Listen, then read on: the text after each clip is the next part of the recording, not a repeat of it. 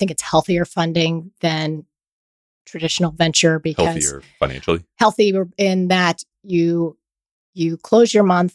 How much did you spend? You a- you ask for that money. Whereas venture, you get this big pot, you got to spend it. And it's kind of feast and famine mode. Oh. You know, Oh, so the, the grants are actually allocated sort of month by month based Right. on your expenses up to a certain amount. you only p- withdraw it after you've spent it.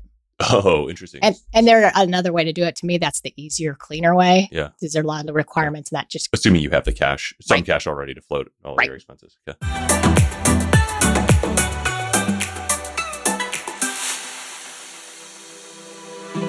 Hello again and welcome. I'm Eric Jorgenson. I don't know much, but I have some very smart friends who help me figure things out. And if you listen to this podcast, then no matter who, where, or when you are, you do too.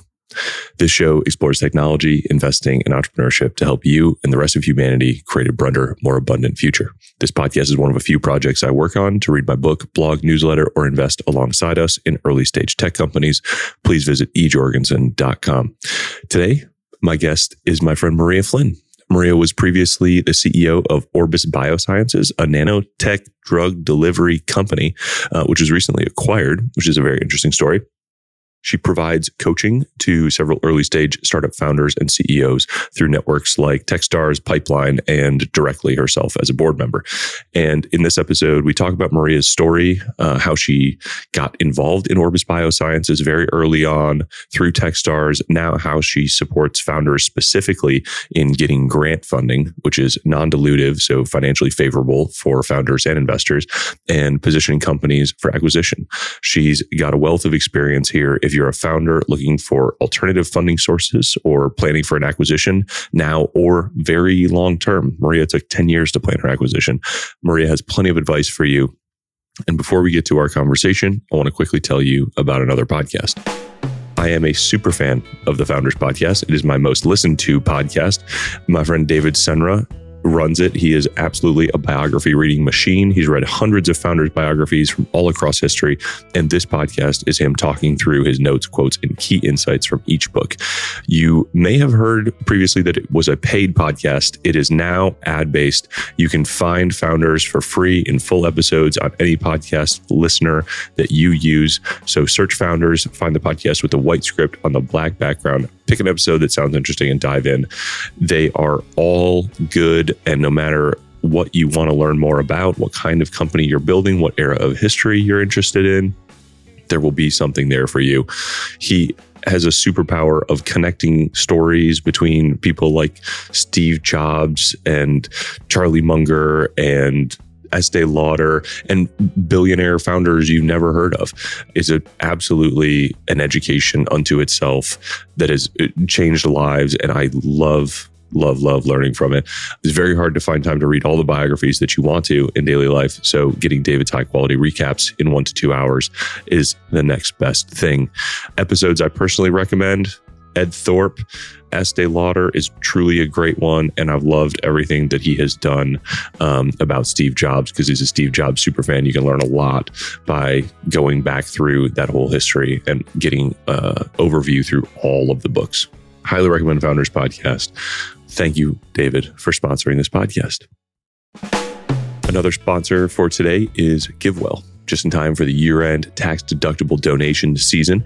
When you give to charity, you really want to know how much impact your donation will have. Not all nonprofits are created equal, and most charities, it's not that they won't tell you, it's just that they can't tell you quite how their money will be used and what impact it will have. So if you want to have high impact giving with the donations that you're making, I recommend you check out GiveWell. They spend 30,000 hours each year researching charitable organizations and only direct funding to a few of the highest impact, evidence backed, fully audited opportunities they've found. They have hundreds of thousands of donors who donate more than a billion dollars through GiveWell. And the research that they've done shows that those donations will save 150,000 lives and impact millions more. GiveWell is free as you might hope. So, GiveWell wants as many donors as possible to use this information, make informed decisions about high impact giving. They publish all their research on the website for free. There's no sign up required. If they don't take a cut, and they allow tax deductible donation to the charity of your choice. If you've never donated to GiveWell before, uh, you can have your donation matched up to $100 before the end of the year, as long as their their matching funds last. And that's if you attribute this podcast as your refer. So go to givewell.org and pick podcast and enter my podcast. Make sure they know you heard about it from me. Your donation will be matched and, of course, attributed. Thank you so much for supporting the sponsors who help make this show possible. I'm careful, as you know, to only pick sponsors I believe in, whose products I enjoy, and think you will too. Now, with both ears and everything in between, please enjoy this conversation. Arriving in three, two, one. Hi, Maria. Thanks for coming on the podcast. Thanks for having me. This is going to be exciting because I feel like I have known of you and known like the peripheral of your story forever. And I'm excited to sort of like get the firsthand account. So, Bo, who we both know and love and who's been on the podcast before for Rolling Fund, and you have worked together for a really long time on Orbis. And I'm very excited to sort of like get your story from you from the beginning. So, tell us sort of who you are, where you came from, and how you ended up starting or starting to become the CEO of Orbis. Sure. So, Maria Flynn, I started off life as an engineer um, and then found that I'm more interested in the business side of technology. So, I got to know Bo at Cerner and we would have lunch Oh. and uh, share stories. Okay. So, I would help him with things and he would help me with things. And Did you then- work on the same team or anything, or you just kind of No, we were uh, both in different leadership programs. okay? And I was coming out of uh, University of Chicago MBA and he was going to go into HBS Okay. MBA. And so that's where we would start to share stories of he would tell me how Cerner worked and I would tell him what an MBA was like. and so we stayed friends and then he he went to Harvard and came back and I was interested in doing something really entrepreneurial. But Cerner was a very important place to work and it's a hard place to leave at that time. Yeah. And so I left not knowing what I was going to do.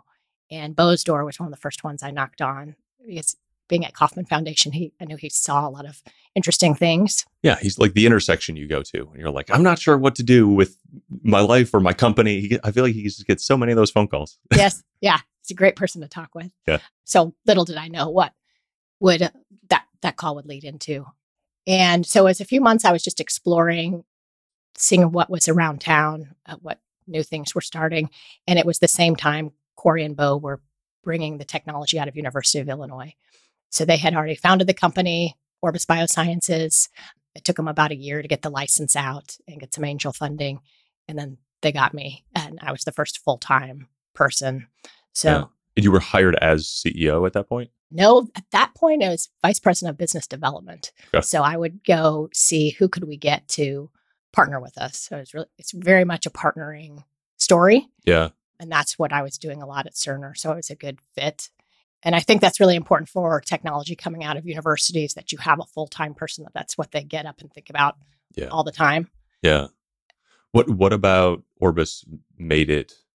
Is is that an industry thing? Is that a company thing? Like, what made partnerships drive this company so much? So it's a licensing business model. Okay. So we had a platform technology that could improve their drugs. Okay. And uh, so we'd partner with pharmaceutical and consumer product companies. Yeah. So no no partners, no customers. Right. Like really is Right. Okay. Interesting. How involved were you in the like tech transfer process? That's a little bit of like a interesting mystery to me. Do you want to speak to that at all or you kind of came after that so that's not a So I came after it, but I managed it. Oh, And- okay, okay. And so you- when you start things, you know, things are always going to be easier and take less time. yeah. when you start. Yeah. And so you do really want to have a good relationship with with that party and because they are the original owners. Yeah. So if you need to make adjustments to the plan that they come along with you and they need you to succeed otherwise that's not valuable to them. so is they in this case the like the professor, the university, like what what's the cuz there's a bunch of counterparties over there, right? Yeah, so that was it. So University of Illinois Urbana Champaign, Okay. and Cory was the inventor. It was his PhD work, and he had went on to University of Kansas. So Okay. a lot of times when you're doing tech transfer, you're still a part of it, Yeah. um, and you get typically there's favorable terms because they do want their innovation to be commercialized. So this was another party. We had a good relationship, and you know, when we won, they won, but just keeping that going. They, the university, Right. Okay, And so and they, so the university owns a share of the company by nature of the fact that they own the IP where the where Cory developed it, even though he had then moved on. Right. Right. And so did Cory? Does he become like the I don't know? I'm going to say CTO for lack of a better term. Is he like a part of a full time role player at the company? So he's chief scientific officer. Okay. But um, you know, he had a good day job at KU Yeah. University of Kansas, and Bo had a great day job at Kauffman. Kauffman. Yeah. So that's why having me come in Yeah. and run with it, then I could come back to both of them. Like, this is what I found. This is what. So that was a great structure to start. Yeah. So they were like part time founders. And so when you say you were the full, first full time team member, you mean inclusive of the founding team, really. Right. Yeah. That's interesting. Was that a tough, tough role? It's an exciting role because you know what uh, what can it be? It was more tough environment. So it was end of 2008, and, Yeah. and you know, and that's where grants became really important to us because so it was a five hundred thousand dollar angel round. Okay. Uh, first 250, and then we needed to get four contracts to get the second tranche of 250. So we were very Very contract motivated. Yes. Focused on those KPIs. Yes. Yeah. and and we got those really quickly because Wow. we were you know had this urgency but we knew that money needed to last us as long as possible with the way the economy was Is is the nature of those contracts that they cash flow right away, or are you sort of saying like, oh, this is a licensing agreement that'll take a while to implement, and then we get sort of payment on some terms over the long run? So it's like this will this will pay off eventually, but we still need a bunch of cash to operate in the meantime.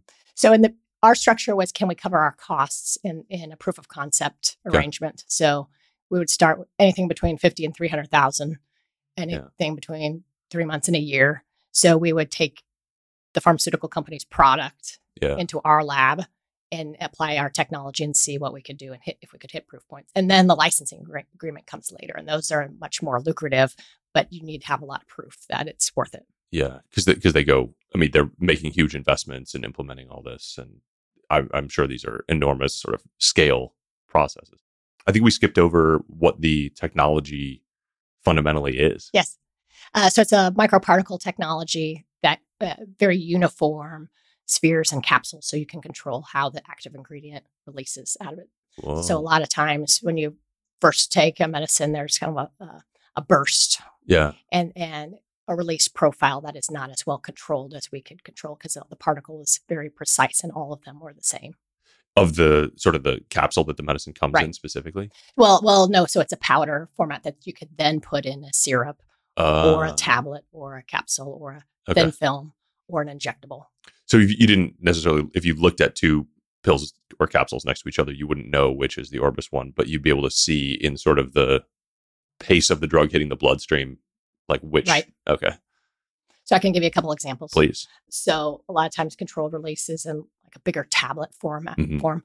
And there was a product I would always take, but it was too strong for me. So I would cut it and it says, don't cut. Oh, until it was really releasing quickly. So before I got into the space, I understood what I was doing, but but it's very difficult to do it in a liquid format. So you get a four hour liquid and a 12 hour tablet where you could use our technology to do a 12 hour liquid interesting. or an injectable in a contraceptive space that's very potent drug and you could release it out over a year. So we think of Over going a in year. going in for a annual exam, getting a shot, that releases for a year. So Whoa, those were a couple of our licenses. that's awesome.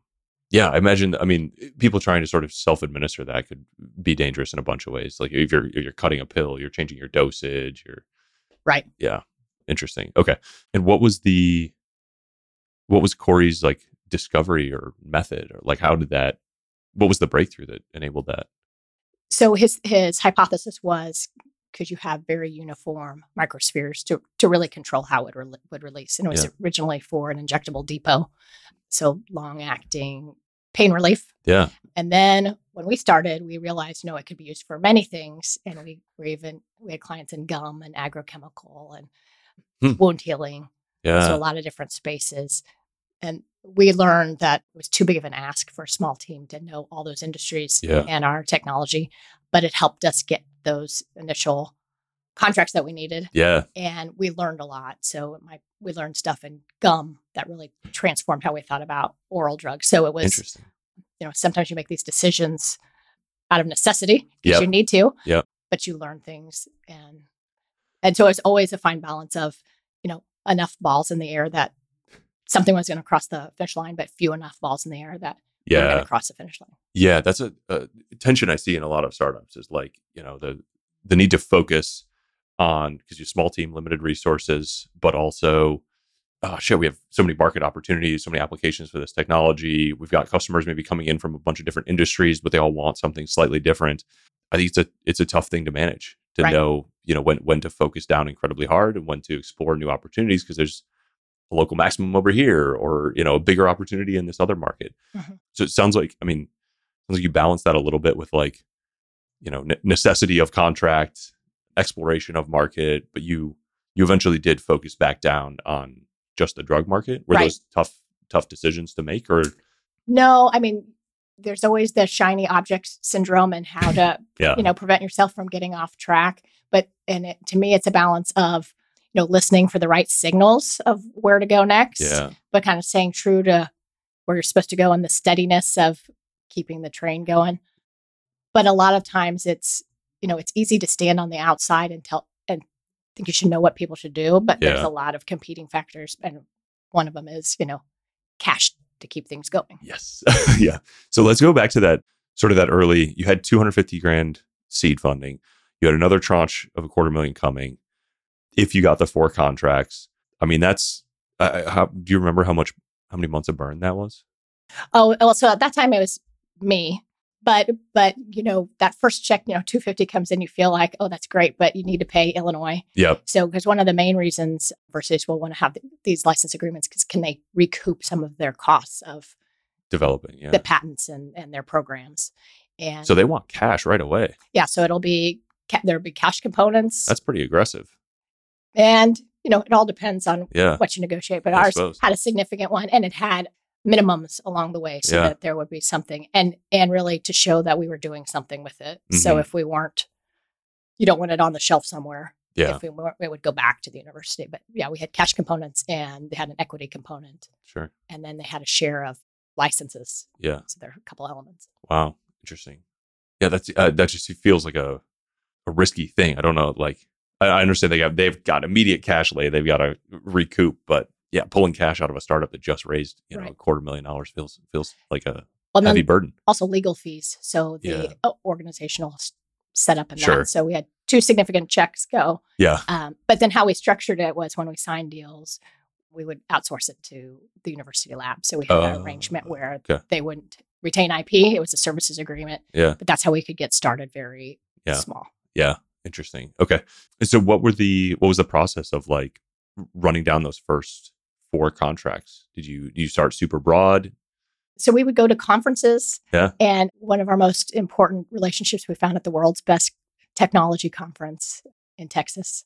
And so there was wherever there were technology scouts. Is it just called the world's best called- technology conference? World Be- Best Technology. Is it the world's best technology conference? You know, you wouldn't have felt like it when you were there, like anything big was going to come out of it. Yeah. But it, you know, a significant relationship did come out of it. Awesome. Um, there are these challenges, Nine Sigma and Innocentive, where Hmm. companies would put out some kind of technology need, and we would respond respond to those. Okay. And that was pretty positive. You know, a lot of companies would come through University of Kansas, and so it's a was a nice magnet of they want to see what's happening there. Yeah. And so we had a variety, and actually through our website, people would find us. So we had Yeah.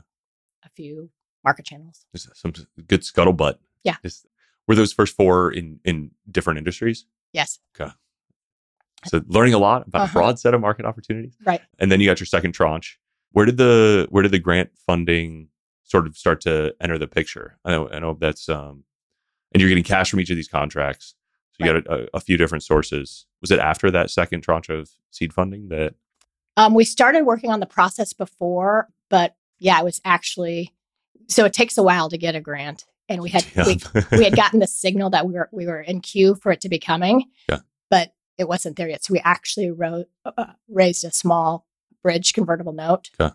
which it ended up we didn't need it, but we we thought we were going to run out of that 500 before that kicked in. yeah. So it wa we had started the process, and and when people come to me and they need money now, you know, this isn't a great mechanism for now, but it's a great mechanism for you know six to nine months from now. Yeah, as I've seen a few times. Of the the small fundraise to bridge to a, a, slow cash flow that's coming either from a big customer or a grant or something, and it's it's scary to be to wire you know two months of money into a company, but right. can, they can go good or bad, sort of either way. I know this is now sort of the focus of your career is consulting on grants, getting grants, and positioning companies for acquisition because these are both things that Orbis went through and you learned a ton about. So I want to sort of learn as much as we can about the grant funding process because who does not want non-dilutive equity or non-dilutive capital, right? It's it's scary and hard and slow, but man, if you get it, like that just feels like the cat's pajamas. Yep. Yeah. Definitely. so, well, and actually, I've got investor friends that are bringing their companies to me because they put some in, but if they can get extra, why not? Yeah, hell, I mean, yeah. What you I, the best case scenario is like you're an early equity investor, and then there's a bunch of non-dilutive funding that comes after, and then the company sells or goes public or starts cash flowing, and you didn't have to get diluted by follow-on investors who push you down or took better liquidity preferences or anything. So yeah, tell tell us everything. How to yeah. So I came in in August of 2008, and it was probably a month later. I was in a room where it was how to fund your startup. It was a couple hour, you know, different speakers, and there was a lunch, and there were maybe 20 companies, 20 entrepreneurs in the room, and it was heavy in angel and, and VC, mm-hmm. mostly venture capital, is as how the conversation typically goes. And a woman raised her hand and said, you know, why aren't we talking about small business innovation research SBIR grants. Mm-hmm. And, you know, the speaker didn't really know that space and said, well, you know, it's not applicable to all companies, but if you can do it, then go get it. And yeah. kind of uh, patted her on the head. And I thought, I want to know what she knows. and, and so I went up to her later and her name is Donna Johnson with Pinnacle Technologies in Lawrence, Kansas. And she was a great mentor for me. So she gave me some of her feedback.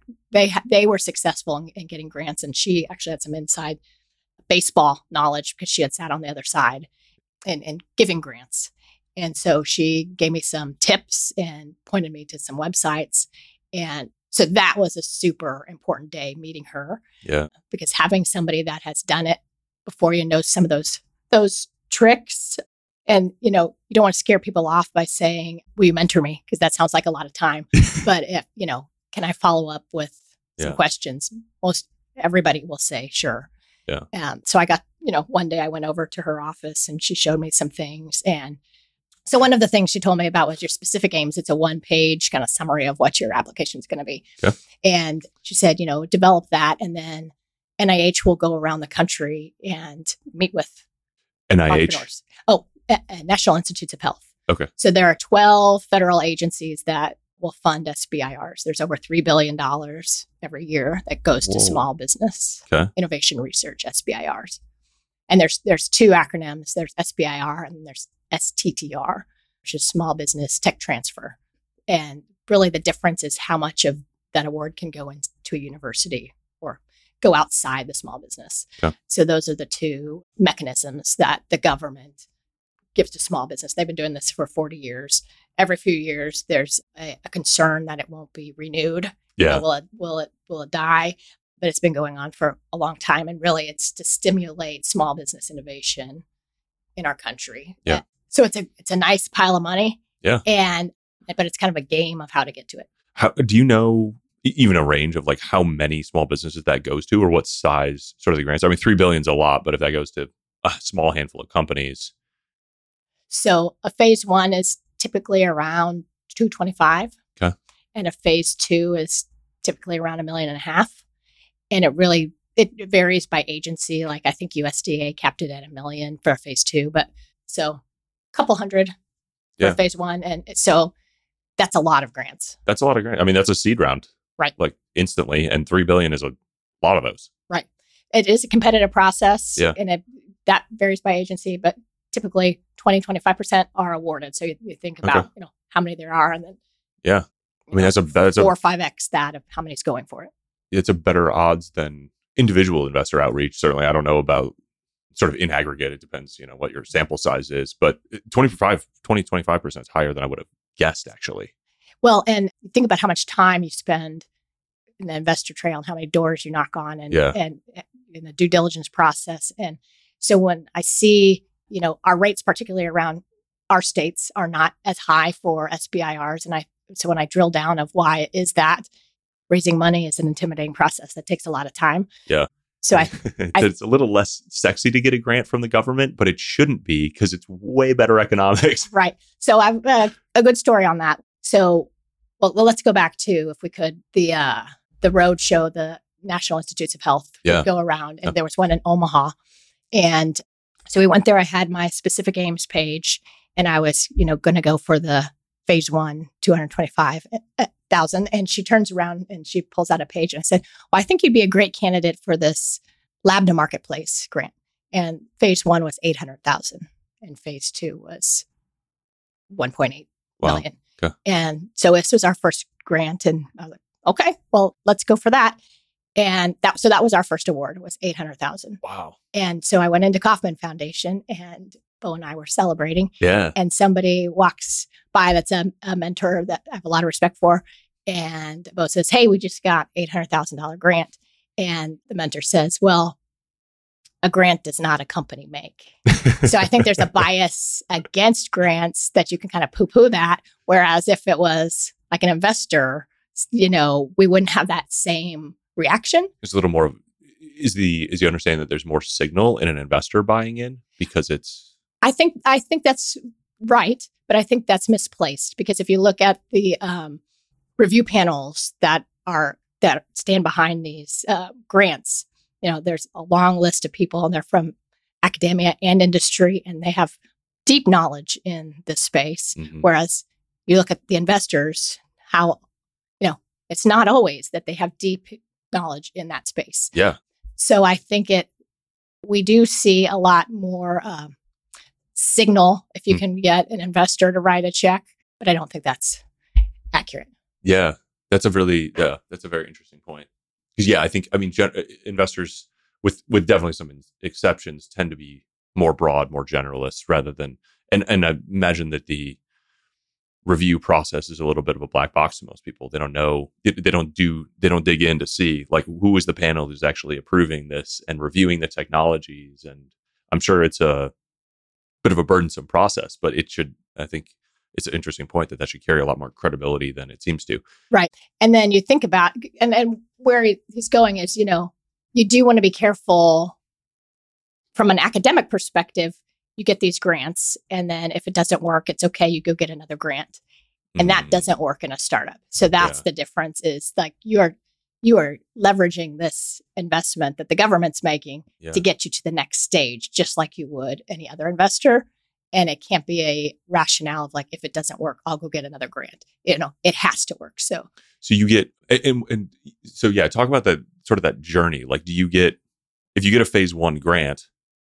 Does that mean you cannot go get another phase one grant? Does that mean you either proceed to two or fail? You can do you go back to VCs after that? Like, it, it's a great option, but I guess what what makes it so that you can't sort of try to continue to live on after that? well and so you've got a nice window in the beginning where Yeah. you know you are Especially eight hundred grand it gets a long way. Yeah. yeah. And you are new and it's innovation Yeah. and and that's what i work with my entrepreneurs is you want a grant program what, what are all the doors you can walk through hmm and map that out and walk through all those doors don't just walk through one door and if it gets stuck then go through another door Yeah. because like the department of defense has many interests Yeah. a lot of them overlap with other agencies so oftentimes particularly if you have a platform Mhm. technology like there's a lot of things you can do with it but looking at what you, what you want to develop and chunking it into stages that are 225 million and a half whatever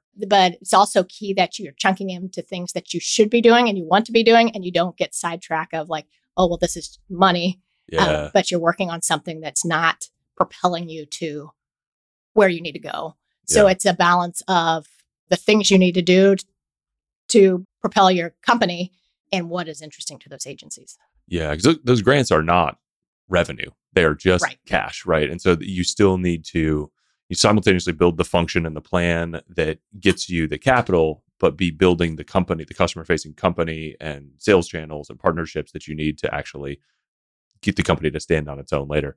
And it's nice that you can get sort of a series or potentially, you know, I, I the the analogy that I is in my head that just sort of popped up is like scholarships. It's like people can get multiple overlapping scholarships.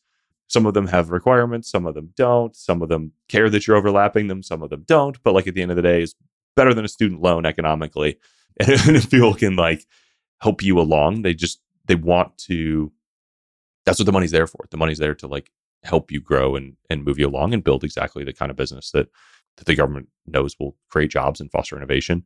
So talk about I guess some of the the process going into it. Like when when did you you said you met Donna Johnson, you attended a conference, you're like sort of seeing where these are the, the sources of money. How hard was the process of like learning to apply? Because it, it, I think, it, as you said, it's intimidating. It's a little bit of a black box. It's a weird skill set. It's a lot of paperwork.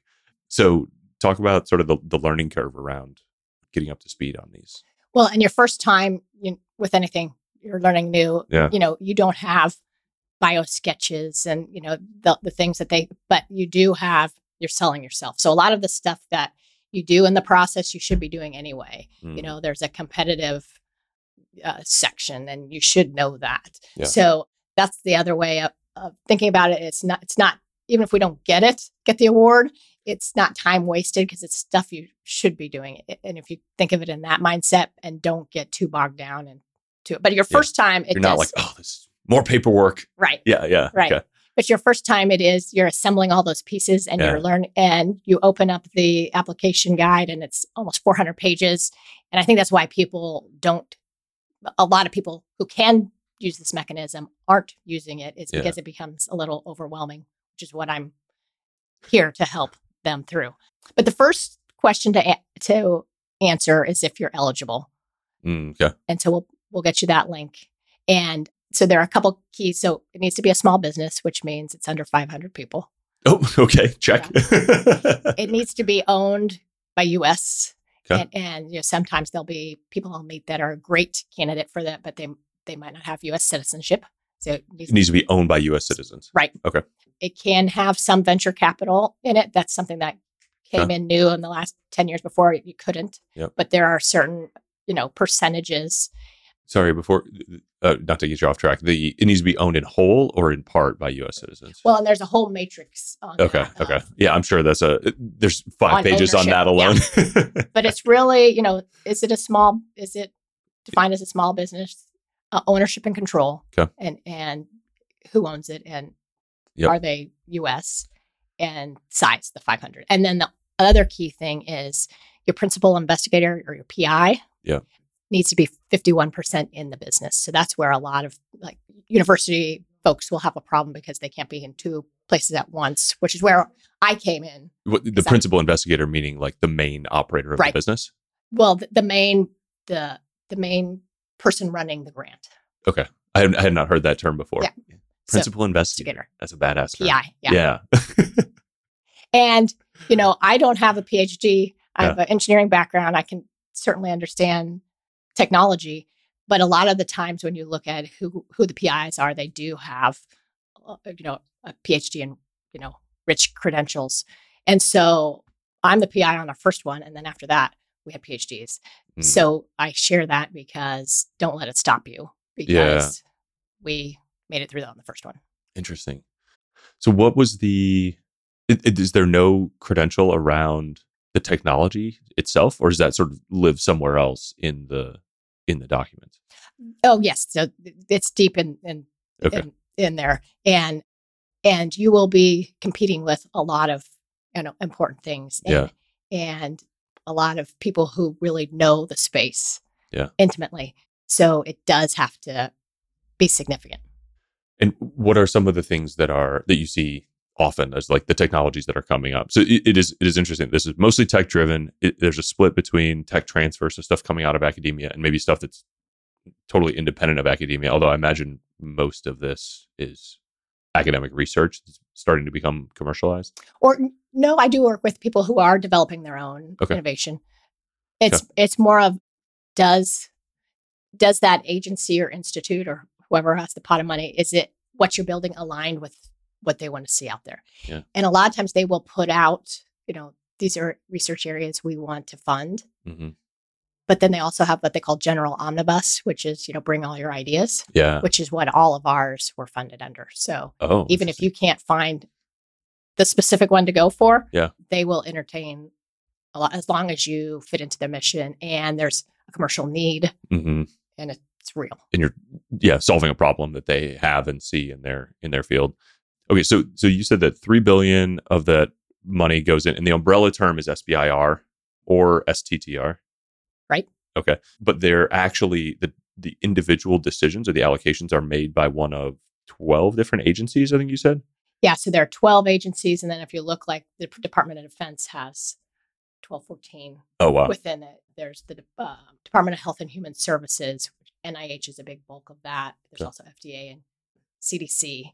So I'll give you this link. just acronyms and acronyms and Yes. acronyms and acronyms. Yeah, we'll we'll put a few of the links sort of in the in the show notes here, or people can look them up. And Maria's website, I'm sure, has a ton of the posts and stuff breaking this down. So does that mean you're submitting to potentially a dozen individual applications? Like, is that does each each organization runs their own process, even though the pot of money is the same? Right. And you want to find the specific place for that grant to go. Okay. And that's one of the, one of the tricks you learn after you submit it. You got to make sure it went to the right place because we had time when we didn't do that and Yeah. it went to a different review committee who wouldn't have gotten what we were doing. So it's kind of a waste of a submission. And you want to talk to the program officer before, program Okay. manager before saying this, you know, uh, going back to your one page, you know, this is what we want to do. Does this fit? Yeah. And I do talk with uh, companies that will will go there and they'll they'll say you know no, so then they'll save some time. Yeah, But so you don't even have to Right. apply. Yeah, But if you are just at all in their wheelhouse, they will encourage you because it's a, a bit like universities where you know the more applicants you get, the smaller per- award percentage, the more prestigious it is. Mm, So there is some of that, but and it all depends program manager to program manager, but they can give you some really good feedback of you know what are the kinds of things that they're talking about, what they're interested in. so that's kind of where you plant the seed or foster a relationship with the decision makers and Right. sort of try to so what's your sense of how many of these are just like straight thrown over a counter and you know out of 100 the top 20 get funded versus like there's there's like a lobbying sort of like process that's going on and relationships determine this like is it I think it's more merit based Okay. from my experience of, you know, what does the review committee think are the best ones that Yeah. cycle. But I have heard stories where there's a need they have, and because they know these people, they will call them up and say, hmm, you know, hey, we really need this and you're well suited. please submit Right. Yeah. So it does, it is worthwhile having those relationships, but Yeah. I don't think it gets you to the top of the list.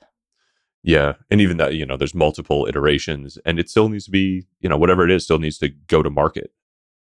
How how often is the relationship of like grant funding and becoming a customer? Like how often are those interrelated? I mean, these these the reason, the motivation for these agencies to be giving you the money is to make this technology available for them to purchase, right? So how often is that kind of is that the same conversation? Is that a, a totally sort of like firewall separated conversation? So for the US government to be a client, that Yeah, Yeah. Or, or any of these agencies individually, right? Or, or is that you think of it the same way? Well, and like the National Institutes of Health, uh, a lot of it is creating research to better, you know, our health. Sure. And so they wouldn't be a client per se, but I can Department of Defense, I can see them becoming a client. And so the three agencies that we worked with are National Institutes of Health, Department of Defense, and the USDA. Mhm. And uh, the DoD, it it became a contract versus a grant. So we Mm. entered our phase one was an SBIR, and then it became a, a contract. So that's when you can see more of the grant shifting into a client relationship. Yeah. Do you have a do you have a preference as a founder and operator, like which whether it's it's revenue or grant? There was a lot more requirements around a grant and a lot more Uh, auditing. So at the time, it felt onerous, but it it all makes you a better company. Yeah. And so then when you get to selling your company, you know, if you've been audited by the DoD, you can be audited by anybody. That's the DoD's motto. Right. If you can make it, if you can make it through our audit, you'll be fine for everything else that comes after. Interesting. Okay, how how much?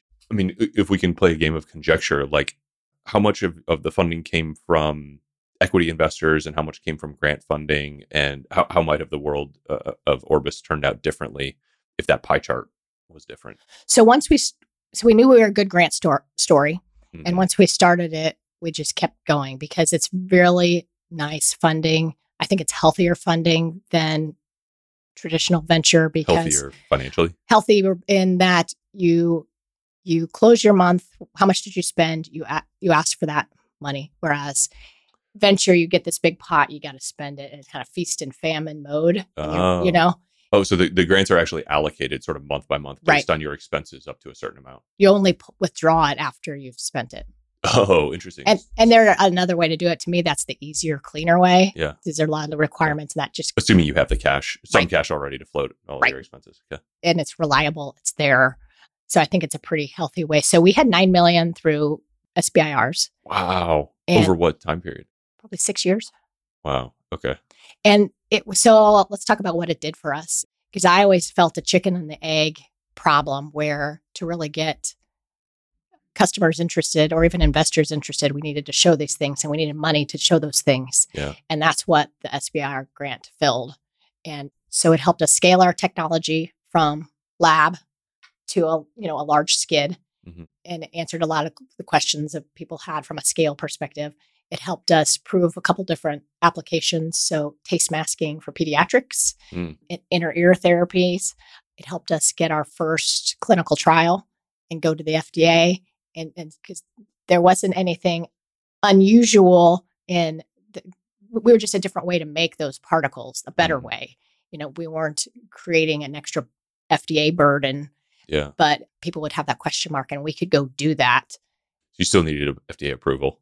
Well, oh, of course, on the Yeah. products, but we could go to the FDA and, and, and with our clinical trials and get that feedback. So then any Okay. client that came, they would have that as an example. Yeah. Nine million's a lot. And so you, did you raise any venture in that once you started getting those grants? No, and we we tried later. I mean, it, quite a bit later, and then we had product ideas, and that was pretty challenging because you know people want to fund things that are new. And, Yeah. and once you've been around longer, that's a harder story to tell. They also, you know, we we were cash flow positive for a lot of years, which is hard for a startup to do, and Yeah. that was just in the covering our cost phase. It was not in the license phase that Mhm. came later. So, you know, we had a much bigger financial story later, but I think people are worried that you're in the covering the costs. That's so there were a couple of reasons why I think it was difficult for us to raise funding. But when it got to the end and we were selling the company, it turned out to be a blessing because we could be much more flexible on how we structured that. So sometimes when you have these difficulties and you're not crossing the finish line you want to cross, and then later on you can look back and be like, ah, I'm glad I didn't cross that finish line because this would be much harder. Not raising venture gave you the optionality to get acquired for what you wanted rather than what the other Right. equity holders wanted because you still had fewer sort of stakeholders with Right. different different outcomes in mind. Is there anything else to to sort of tell about the grant piece of the story before we we smash cut to the the acquisition piece? Yeah, let's see. So, like if you could click on this agencies and you go into the NIH, it says access 1.2 billion in small business funding from NIH's seed fund. So they they view themselves as an investor. Okay. You know, they're just seeding, you know, Even though they're not taking right, even though they're not taking equity. So and they're not breathing down your neck. You know, you do you do it's more of a financial are you spending money the way you should be? But you do have your reports of at the end that you submit, but it's not like you got to prepare for board meetings. Okay. And then the other thing to know is to look into your state incentives because Mm. some states will they call it phase zero. They will give you money to apply for these. And some states will match. I think about half of the states will match either phase one or phase two. So if you go get Oh. one, it could double. not quite double, they might do 50% Wow. or a certain percent up to, Okay. you know, 150,000, but it's, it, it's a multiplier effect. Yeah. And so to be aware of that. Yeah, there's a ton of like local, even economic development agencies. I had some experience in college working with one in Lansing. That was like there was the Michigan one and then the Lansing one, and it's like there's some people that were kind of able to layer over and over different things. And uh, the layer zero is interesting too because a few times I was thinking, man, it's like it's a good thing you had that first half a million because you have to float cash and it takes time to so to get these grants and apply for them and it's expensive and it's, you know you're traveling, you're spending time writing, doing more research. So let's talk a little about the timeline before we move on too. Like how long does it take to prepare one of these, submit, wait on the answer, get the money? I imagine, you know, there's companies could live and die by that. And that I can't imagine it's a fast process. Right. We would give ourselves about three months for for one. And your first For an first one- application? right? Okay. Uh, because you're doing other things too. Yeah. And your first one, you want to give yourself a little buffer because you're learning things. Yeah. There's registrations. There's like four registrations that you take a bit of time. I think they can take up to six weeks. Okay. And then it, it all depends on your agency. And so the most active ones are NIH and Department of Defense, and they have like NIH for SBIR is three a year. Okay. So you can think Three about decision points. Right. Okay. So like January 5th is the next one, and then Okay. April 5th. And so they'll want to have their review cycle done before their next one submission so they don't get hmm deluged. So you want to, after you submit it, you want to check it went to the right place. And then typically about, say, six weeks, Okay. you, you'll get some kind of a signal. The worst thing that can happen, well, the worst thing can happen is you can be rejected for something like formatting. And, and Oh. there will be those kind of stories. And I think people hear those stories and they're like, oh, not worth it Yeah. you know but then if it gets reviewed because they have so many to look through the worst ones they won't score so if it's if it's not scored then Okay. that's the worst one and then and then you get a score and you will get a feedback sheet Oh. and uh, so typically three reviewers the lower the score the better you did and then they'll have a pay line of and you know and that will fluctuate cycle kind by cycle force, kind of a force curve. Right. Okay.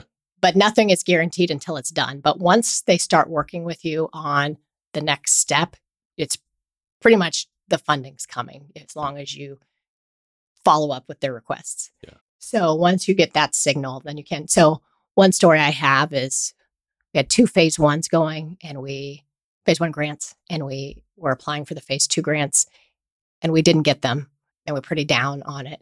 Yeah. And then we had somebody leave their company and we just had a lot going on. a- And this person would typically have helped us apply for those. So two of us got together and we were like, okay, let's take the feedback, let's make the changes that we can, but let's just resubmit it. And we got both of them. Hmm. Uh, and they weren't that significantly different than the, the time before because it was just so much going on. Like Yeah. you know, we've got this many hours to do it. Let's just go do it. Yeah. And and so that just goes to like you never know. It's all depends on like who are you up against?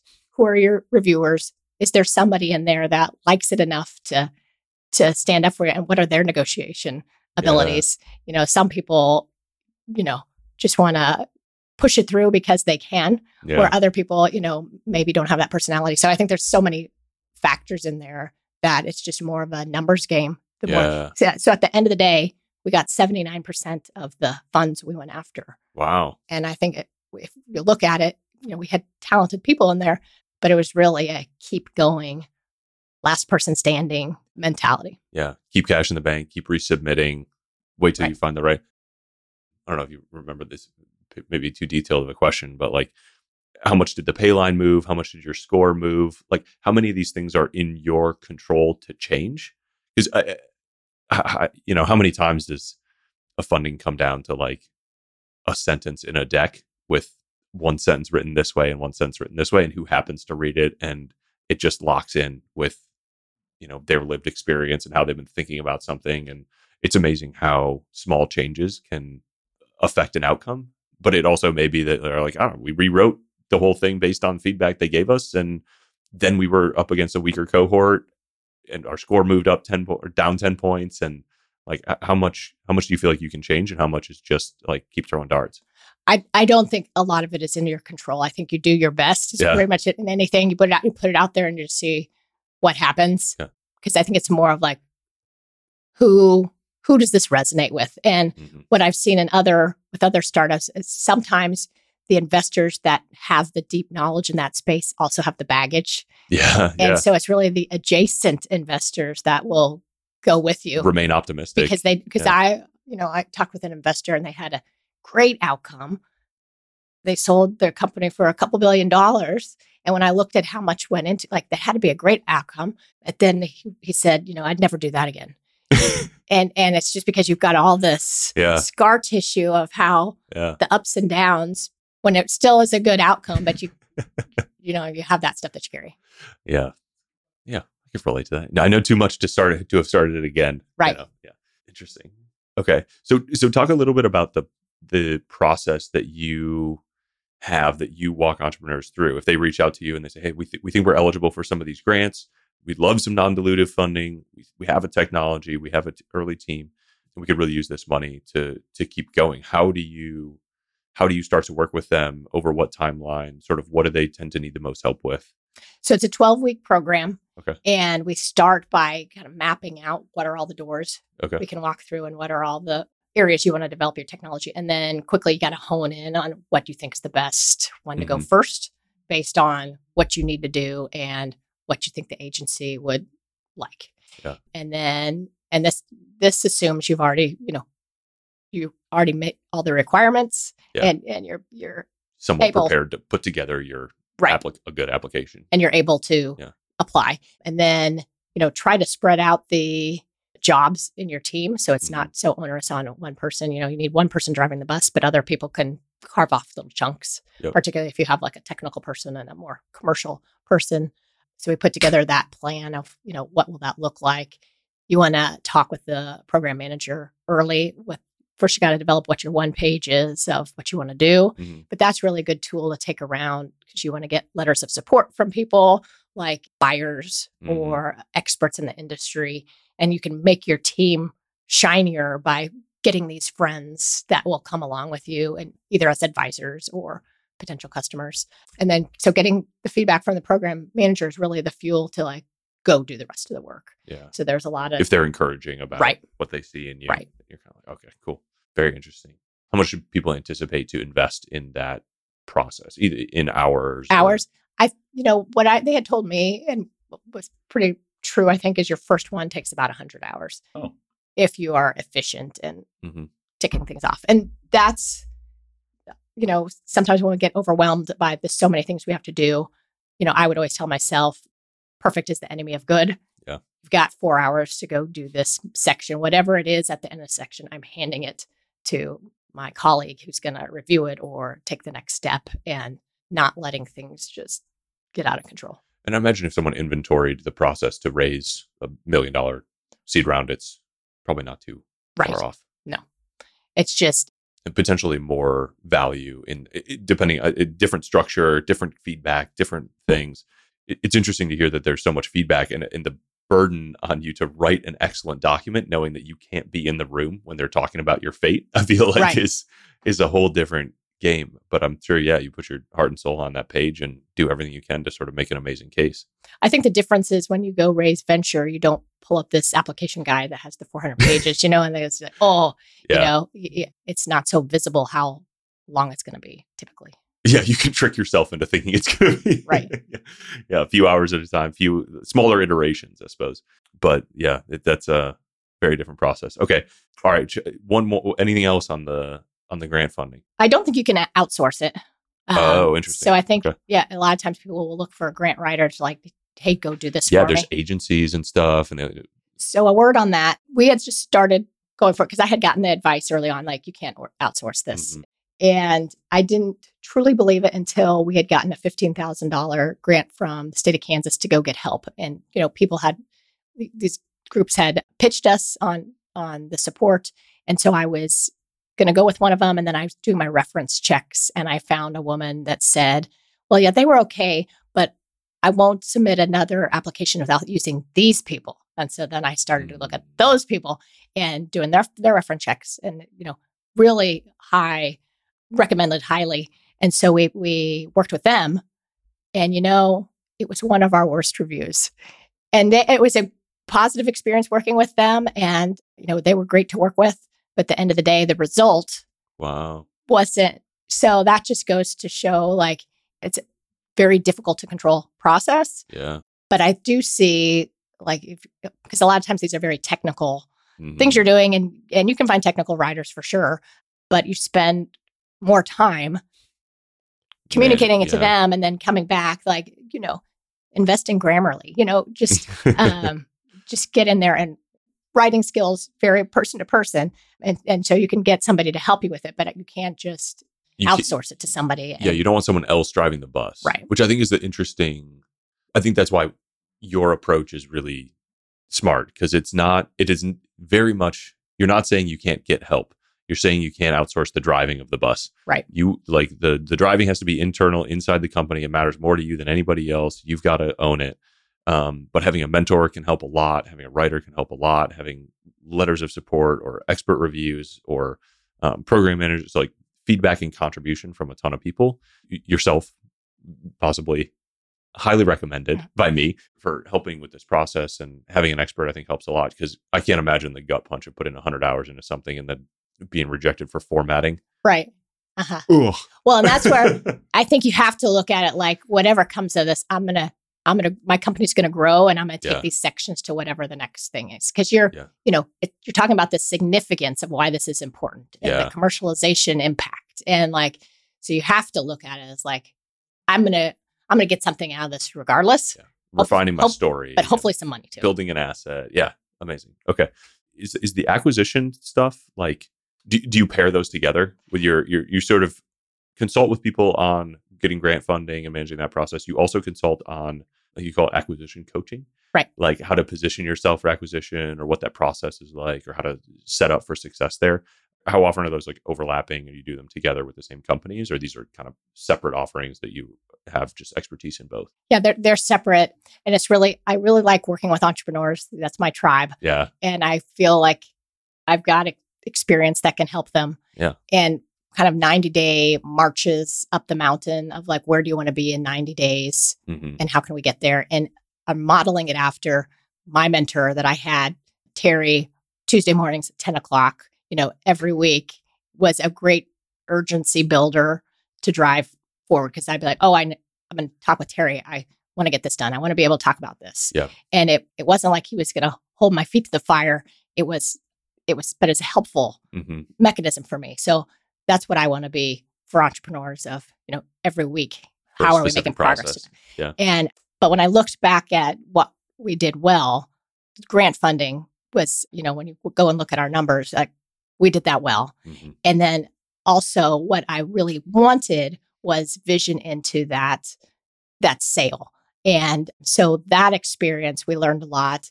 And I see that missing is the education and expertise. And really, it's a lot of business development of how do you prepare for the sale. Yeah. And so, how do you, that's an eight week structured, these are the things you need to be doing. These are the ducks you need to get in a row. These are the people you should be meeting. And it's really before you can think there's, you know, business brokers and investment bankers, but it's really before that and and really getting you know control of your destiny by getting to know those people that would be potential buyers. Yeah, I think that's you know a lot of entrepreneurs hope to be acquired or aim to be acquired, but there's very few that you meet that actually have a specific plan, and it's kind of a like, oh, we're going to get acquired, but and then what's the strategy for getting acquired? It's like, oh, we don't have a strategy for it. We just hope. It Right. works. And, you know, hope is not a strategy. Right. So it's uh, how many of those do you think are in the, in that sort of eight week program? How many are say like hard skills versus or, or to dos versus soft? How many of them are like you need you know this kind of reporting that you're not doing or this or this or this, and how many are you want to tell this story, meet these people, position your company this way? So I think you could put structure, that's where the engineering mind, the, Yeah. the structure seeker into a lot of those things, just even by putting it into a list. So when you think about at the end, what's your target list of, of companies? Because we had a, epiphany- we started building that list, you know, 10, 10 years before we were acquired. Oh and, we- and starting to get to know, so, you know, our acquirer, we had known for a long time. Okay. And which are the companies that we really resonate with and we really fit well? There were many companies that that technology would have fit in Mhm. and it was one epiphany i was you know in- investment bankers are great people to know because they've got a lot of information that's hard to get yeah, and and they know a lot of things and one advice i got was you know you haven't even been to this conference in it's called CPHI, this conference in Europe, and it's 40,000 people. And so when you go over there, you're like, oh my gosh, there's all these acquirers too. And, and we had certainly been global with our customers, but going there was like, oh my gosh, this whole hall, uh, um, we could fit in this whole hall. And Yeah. then, and then the last time I went, there was another hall with like uh, more on the ingredients side that we started to have conversation with like we could be in this hall too. So really, like, what's the world of possibilities of where you fit, but then also having understanding of like which are the most likely Mm, and so when I talk with my entrepreneur friends, we'd have this debate of like, do you need an investment banker or not? And the the, the page that I had found is like, is your world of possibilities of where you fit? Is it five or less? You know, then you probably don't. Is it 20 or more? You probably do. mm, And if you're in the middle, it's kind of a gray area. But like, how many of those people do you already know mhm. and you should be doing that a long time before you start a process and then really you know what is the trigger that will start your process Yeah. because companies are bought they are not sold so it's more about the buyer situation and you know what is the pain point they need? Do they have some money that they need to put somewhere? Do they ha- you know do they need to show innovation? Do they need to get a new client base? Like what is their pain point? And then if you can search for that trigger and then already know the other people you're going to call when that happens Yeah. and and so you and then there's things like taxes but you can shift you know shift things to charitable trust but you need to do that 12 months before an event you know and so you can learn things through friends Yeah. but it- takes a lot of work how do you streamline that and, and a lot of time it's the first time we've ever done this Yeah. so how do you learn before you're there Yeah. You don't want to find out you painted yourself into a corner of a six figure tax bill and there's no way out. Uh, Right. that's a that's an expensive lesson to learn the hard way one time. So did you know when you started at this company that you know this is a licensing business model, we have a technology, the only way out is acquisition, so let's plan for it 10 years in advance. yeah except we thought it was going to be three to five years Classic. and it was 12 years yeah. Okay. I mean, you talked a little bit about you've got the you you know the targets, you start relationships with them early. What turned out to be the trigger for Ah. the acquisition? because we had actually ran a process before and where we got to know we had an investment banker and got to know a lot of people and we did get a letter of interest Mm. But what was more significant about that time period is we got license agreement done because they wanted to negotiate with us and not with a unknown buyer so it was worth worth doing but it's another one at the time when it doesn't turn out exactly how you had hoped you know you're like oh and you pick it up and you keep going but then a couple years later so we that So- exp- What what year was that? Sort of the the there was you ran a process but ended up not selling. that was 17 2017. Okay. and then in late in 18 had we had the target list and what you know i think a lot of times when there is turnover within companies at the management level like what are their new directives? And so when in the company they had brought somebody in to go find new technologies. Okay. and he had mentioned us. So we were already on his radar. So that was like the oh Uh, now's the time. So the trick, yeah, I, I really like the line: companies are bought, they're not sold. And it's interesting how quickly things can change on your your acquirer, potential acquirer side of you know a strategic initiative, a management turnover, cash infusion. So so just being at the right place at the right time, and just like the grant funding, so staying in the game, right increasing your shots on goal, um, which I guess comes down to your engineer mindset of like you put it on the list, maximize your exposure to good events, and you stay in the game Yep. stay alive stay Yep.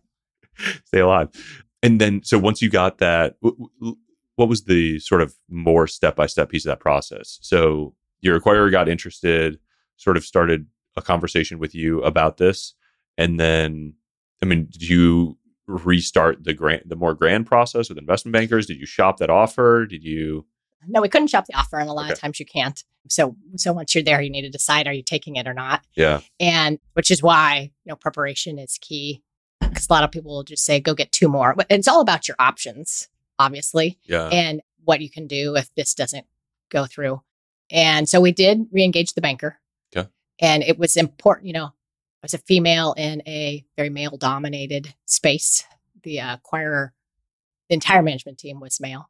So I, I felt like that helped us and gave us just more experience.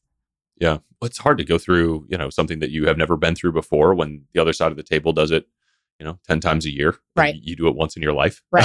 so, yeah, which is, uh, again, why the, the acquisition sort of coaching and, and mentorship. And some people are, re- are lucky to have, you know, board members like Bo who have Right. been through acquisitions before sure. and sort of can can take some of those phone calls and at least be oriented to the process, but not everybody does. And Right.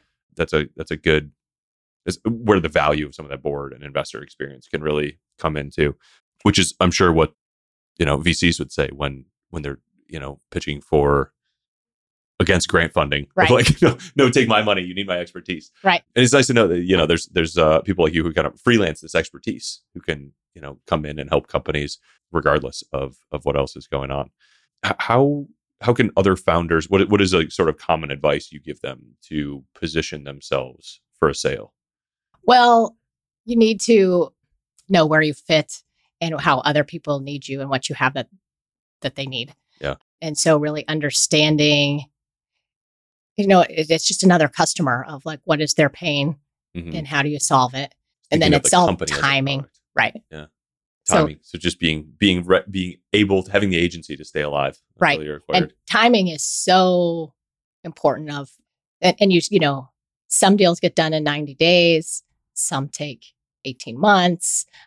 And, you know, one of the things our board would say was, you know, time kills all deals. Mhm. and it was originally going to close March 31st of 20 and we got the call the week before with the pandemic environment that you know it was going to be pushed a month and so that was just really ringing in my head you know time kills all deals but you think about like the dot com bubble burst where prior to March 10th the IPO of your dreams afterwards you know bankruptcy so like so many of these these things it's it's a it's a win one day and it's not the next. So keeping your company, obviously you build your company to be as, you know, as good as it can be and eh, stand on its own for as long as it can.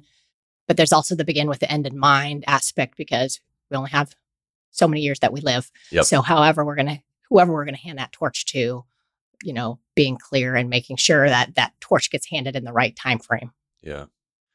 One of the things that always seems really tricky about this process is managing the team, you know, keeping people focused, the balancing the right level of transparency without bringing them on every twist and turn of the roller coaster that comes with some stuff like this. How how did you think about that and find that balance? And I think that really varies the size of your company, Mhm. and how long is the process. And we were unusual that we were very transparent because it was long Yeah. and we were small. Yeah. And so I thought the biggest risk to losing people and not staying focused was a lot of uncertainty of what's happening. And but you got to remember, like we did a process and it didn't go through, yeah. and then we did another process. So you know, there's an art to managing things, and when it and that's the roller coaster. Whenever you you hit a dip, it's there's still good things, and that's why the multiple balls in the air of like if that falls, well, we've got these other good things to go do, Yeah. and it's just refocusing and getting energy, and it's sometimes I felt like a cat on my 15th life, you know, but it, it's like let's go, Just keep holding on. right? Yeah. And if you're not doing that, then nobody else is going to be doing that. yeah, yeah, that's the founder's the founder's job. Hold on harder and show everybody else how. Did you in that process that did not complete in an acquisition, did not end in an acquisition? Did you bring you were transparent with the team along that whole process too? Mhm. Yep. So you were all in it together. Yep. Just- yeah. And that's unusual. Most of the time, you have a small team that can Yep. handle it, and everything else just functions as normal. Yeah. But I just didn't think that was the right thing for us. Yeah i'm I'm I'm glad that worked out and and worked out again. Yeah. The right way after. You know, I'm sure Right. you built a lot of trust in that, though. I'm sure it was a hard time. So you, you said there was a. How did the licensing sort of inflection point tie into the acquisition? I know you said that the trigger on the acquirer's side was the sort of the need to, to show innovation and a, a leadership change. Was there anything on your side or like company maturity that made you be like, oh, oh now's yes. the right time? So we had two licenses come in, in. So that was definitely a much, those are value add milestones. But I think we would have ran the first process anyway because it helped us get that first first one. So I guess mo- the moral to my story is when things don't go exactly like you want them, other good things can come out of it. So the first process, you had no licensing agreements. Right. Okay. It was it was it was imminent and we wanted we were trying to see if that license or would flip into a buyer. Ah. okay. And it's a bit of a risky strategy because who wants to sign this big agreement with people, you know, might be other people there. But we we were very thoughtful. We thought that was the right thing to do and Mhm. we would do it do it again. And by the time you actually sold, you had two Two. licenses. Uh-huh. And that is so. If I understand the, the business model correctly, here there's like a. I mean, you spent ten years sort of slowly like commercializing, expanding this technology, proving it out, getting approvals, running pilots, proof of concepts, more customers, more contracts, all in service of getting these these big licensing agreements that are. That's where the cash flow comes in, Right. and for a very long time horizon, right? What, Right. Can how much can you talk about sort of what the like the characteristics of that licensing agreement? or Yeah. one of them maybe an abstract. you know, we were very thoughtful of how we thought about our intellectual property and the extensions that we could do. Yeah. So it was really the life of what potential patents were. Okay. So, you know, you're looking at decades. Wow. So you have an agreement with somebody that you're like, we know we're going to get X percent of their sales for decades. And in selling that company, you're actually selling sort of the not just the cash flow of that licensing agreement, but the sort of, you know, the third, the fourth, the fifth The ability to replicate. And so there mm-hmm. you're kind of underwriting like the exi- agreements that exist, the under one, the other ones that might exist, the other ways that the acquirer can use the technology, and saying just like pay me out a lump sum for the company from here, and now they own the IP, they own the everything. Right. That's awesome. That's a good. That's it. It's interesting. It's very unique. I mean, as as tech as this is, it's distinct from most of the like consumer tech deals you hear about, where it's like you're acquiring, you know, the team very specifically or the product or the user base like this is you know cash flows and, and what happens with the team when it gets acquired like are you did you work for the acquirer at all I did throughout the rest of the year. And then I had a consulting agreement and then Okay. they kept everybody. And the site still is in Lenexa, Kansas, is Okay. one of their sites.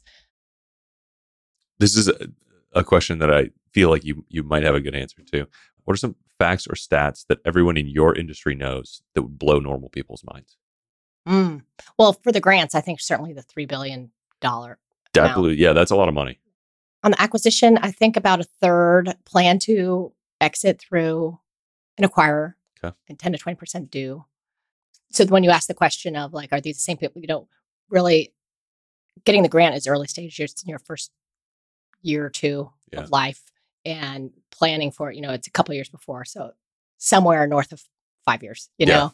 But I think there are two really important things that we need yeah so if I could go back in time and have somebody walk with me, those are the areas. And that's why I'm doing those are my programs. Yeah. So Orbis was definitely a strategic acquisition. There were not the traditional multiples. And so that's why it's a harder, longer mountain to climb, but a very important one because it was important technology that hmm we wanted to bring in the world and we had we knew our place of what role we wanted to have in that and handing the torch to somebody else who had like we weren't interested in building tons of stainless steel you know hmm but we know people because that, that's not where we thought our value really was. We were more in the intellectual property building side of things and the demonstrating that it can be done. Yeah. So you built just enough with the technology of a lab to show what somebody who already had all the infrastructure, the value that they could get out of it. And you just had to sort of go through the process of 10 years of de risking right your IP, Right. showing them the value of it and the applications of it. And that's when it sort of flipped. and And and get it into a home with bigger business development teams bigger formulation teams Yeah. bigger commercialization and quality how, how far can the technology go? Can I take like 10 years of multivitamins? Oh, oral, you know, it passes through you. So like So no. 24 hours, but injectable, you know, a year or more. Wow. So it's all compliance. How do you make it easier for people to stick with a regimen, Yeah. not have side effects? And it, I mean, I imagine uh, there's so many applications that I can imagine that are very, very cool for this. I, yeah, I think there's more applications than, than what we've explored. Yeah. Because you think if it's a really tight range that you can get that. hmm We'll see what happens. Yeah. I mean, you could imagine, you know, you could test for deficiencies and inject like a very slow sort of different compounds that like rebalance you, that degrade, de- I don't know, what's the word? Degrade, decompose, de enter your bloodstream very slowly Yeah, over right. a long period of Uh-huh. time. It- it's a little heartbreaking to think about all of the applications that might exist. And as you said, like, you know, gum and agriculture and any other technologies that, because its IP is owned by one company that happens to be a Yeah. pharmaceutical company, that it, it might not enter the the market, or do they? What happens to to an IP like that? Does it get sort of like fragmented by market? Do they own it just for a specific world of applications? Could we start another company that goes takes it in a different direction? So they own it exclusively. Okay. But they, you know, in the in the future, if they wanted to, They could spin it out. Typically, though, people don't like to do that because in the drug space, you know, if it's a new drug, you know, there's multi-billion invested in that. Yeah. And if you're on the same process as somebody over there and they have a problem, that contaminates what you're doing. It- so you'd rather draw if it's if it's financially viable, draw a circle around it and own it. Yeah. Than than have that possibility of somebody else. Interesting. And that's part of the Messing up your strategic piece too, I suppose. Right. Is you know we, we don't want anybody else messing up the the marketability of, of this Right. drug or our technology or or anything like that. Because there's definitely some spillover in some of those. But that was our, you know, in the beginning, that was our hypothesis. Could we create enough proof of concept for mm-hmm. gum Yeah. that Wrigley would license it or agrochemical that Monsanto would Yeah. license it. And so when we had that learning that it was just too much industry specific knowledge that we would need to have Yeah. that when we needed to focus. So I would, you know, draw a line between focus and options. If you're too focused, if something bad happens, you don't have anywhere to go. Mhm. You have too many options, you're never going to cross the finish line. So like where is so we started more on the option because we're testing that hypothesis. And then we learned and we moved on. And Yeah. I still think that's better than a lot of thinking, thinking, thinking, thinking, because the industry Yeah. taught us Yeah. you know what we needed to know. Go bang into the walls. Right. Yeah. Get that, that the um explore, exploit Mhm. cycle is- Right. or focus opportunities. Yeah, that's a that's a really interesting one. I mean, I, this has been so interesting. I think the I, I still hold hope that the technology makes it into the gum industry and that we Yeah. get everlasting gobstoppers, Right. And you know, permanent flavors of meal gum. Because Willy Wonka is real and you invented it, and we can't have it because you were acquired by a pharmaceutical company. But someday, maybe, Yeah. um, when the patents expire, I, I think it's just so like it's so interesting to go deep on some of the inflection points of a company, right? Like big funding rounds, big grants, and acquisitions. And this has been a, a fascinating conversation. This is so like you know it's outside my normal internet world, but it's a fascinating technology and story. And thank you for teaching me, and I hope to hear many more stories of founders that you help through these inflection points in the future. Hey, thank you so much. I appreciate you hanging out with us today. Thank you for listening. If you like this episode, you may also enjoy my earlier episodes with Andrew Wilkinson, the founder of Tiny, and Andrew Finn. Uh, they are both kind of similarly tactic driven, detail oriented founders and investors. And just like Maria, will share some things that you might not have heard before that can help you build a great business. Again, please check out Founders Podcast and please check out givewell.org both sponsors of this episode. For a free way to support the show, please leave a quick review or text this episode to a friend you think would enjoy it. I really appreciate you hanging out with us today. This is all about laughing and learning, building leverage, and compounding our faces off. What our brains aren't evolved to comprehend is how much leverage is possible in modern society. There's a revolution going on, man. Uh, go pay attention to it, get a part of it, get exposed to it. You're going to make money along the way. You're going to have fun. the call to adventure. This is the new form of leverage.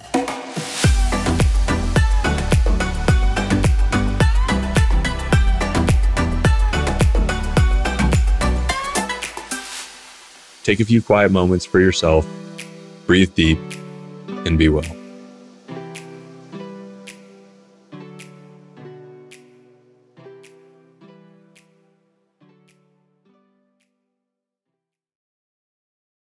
The podcast Super Friends is a monthly meeting of five podcast producers. Hi, I'm Katherine O'Brien from Branch Out Programs in Baton Rouge, Louisiana. I'm John Gay from Jag in Detroit Podcasts. I'm Matt Cundill from the Sound Off Podcast Network. I'm David Yas from Pod 617, the Boston Podcast Network. And I'm Johnny Peterson from Straight Up Podcasts. Together, they form the Podcast Super Friends, an alliance of podcast masterminds sharing best practices, insights, and discussions to help make you a better podcaster.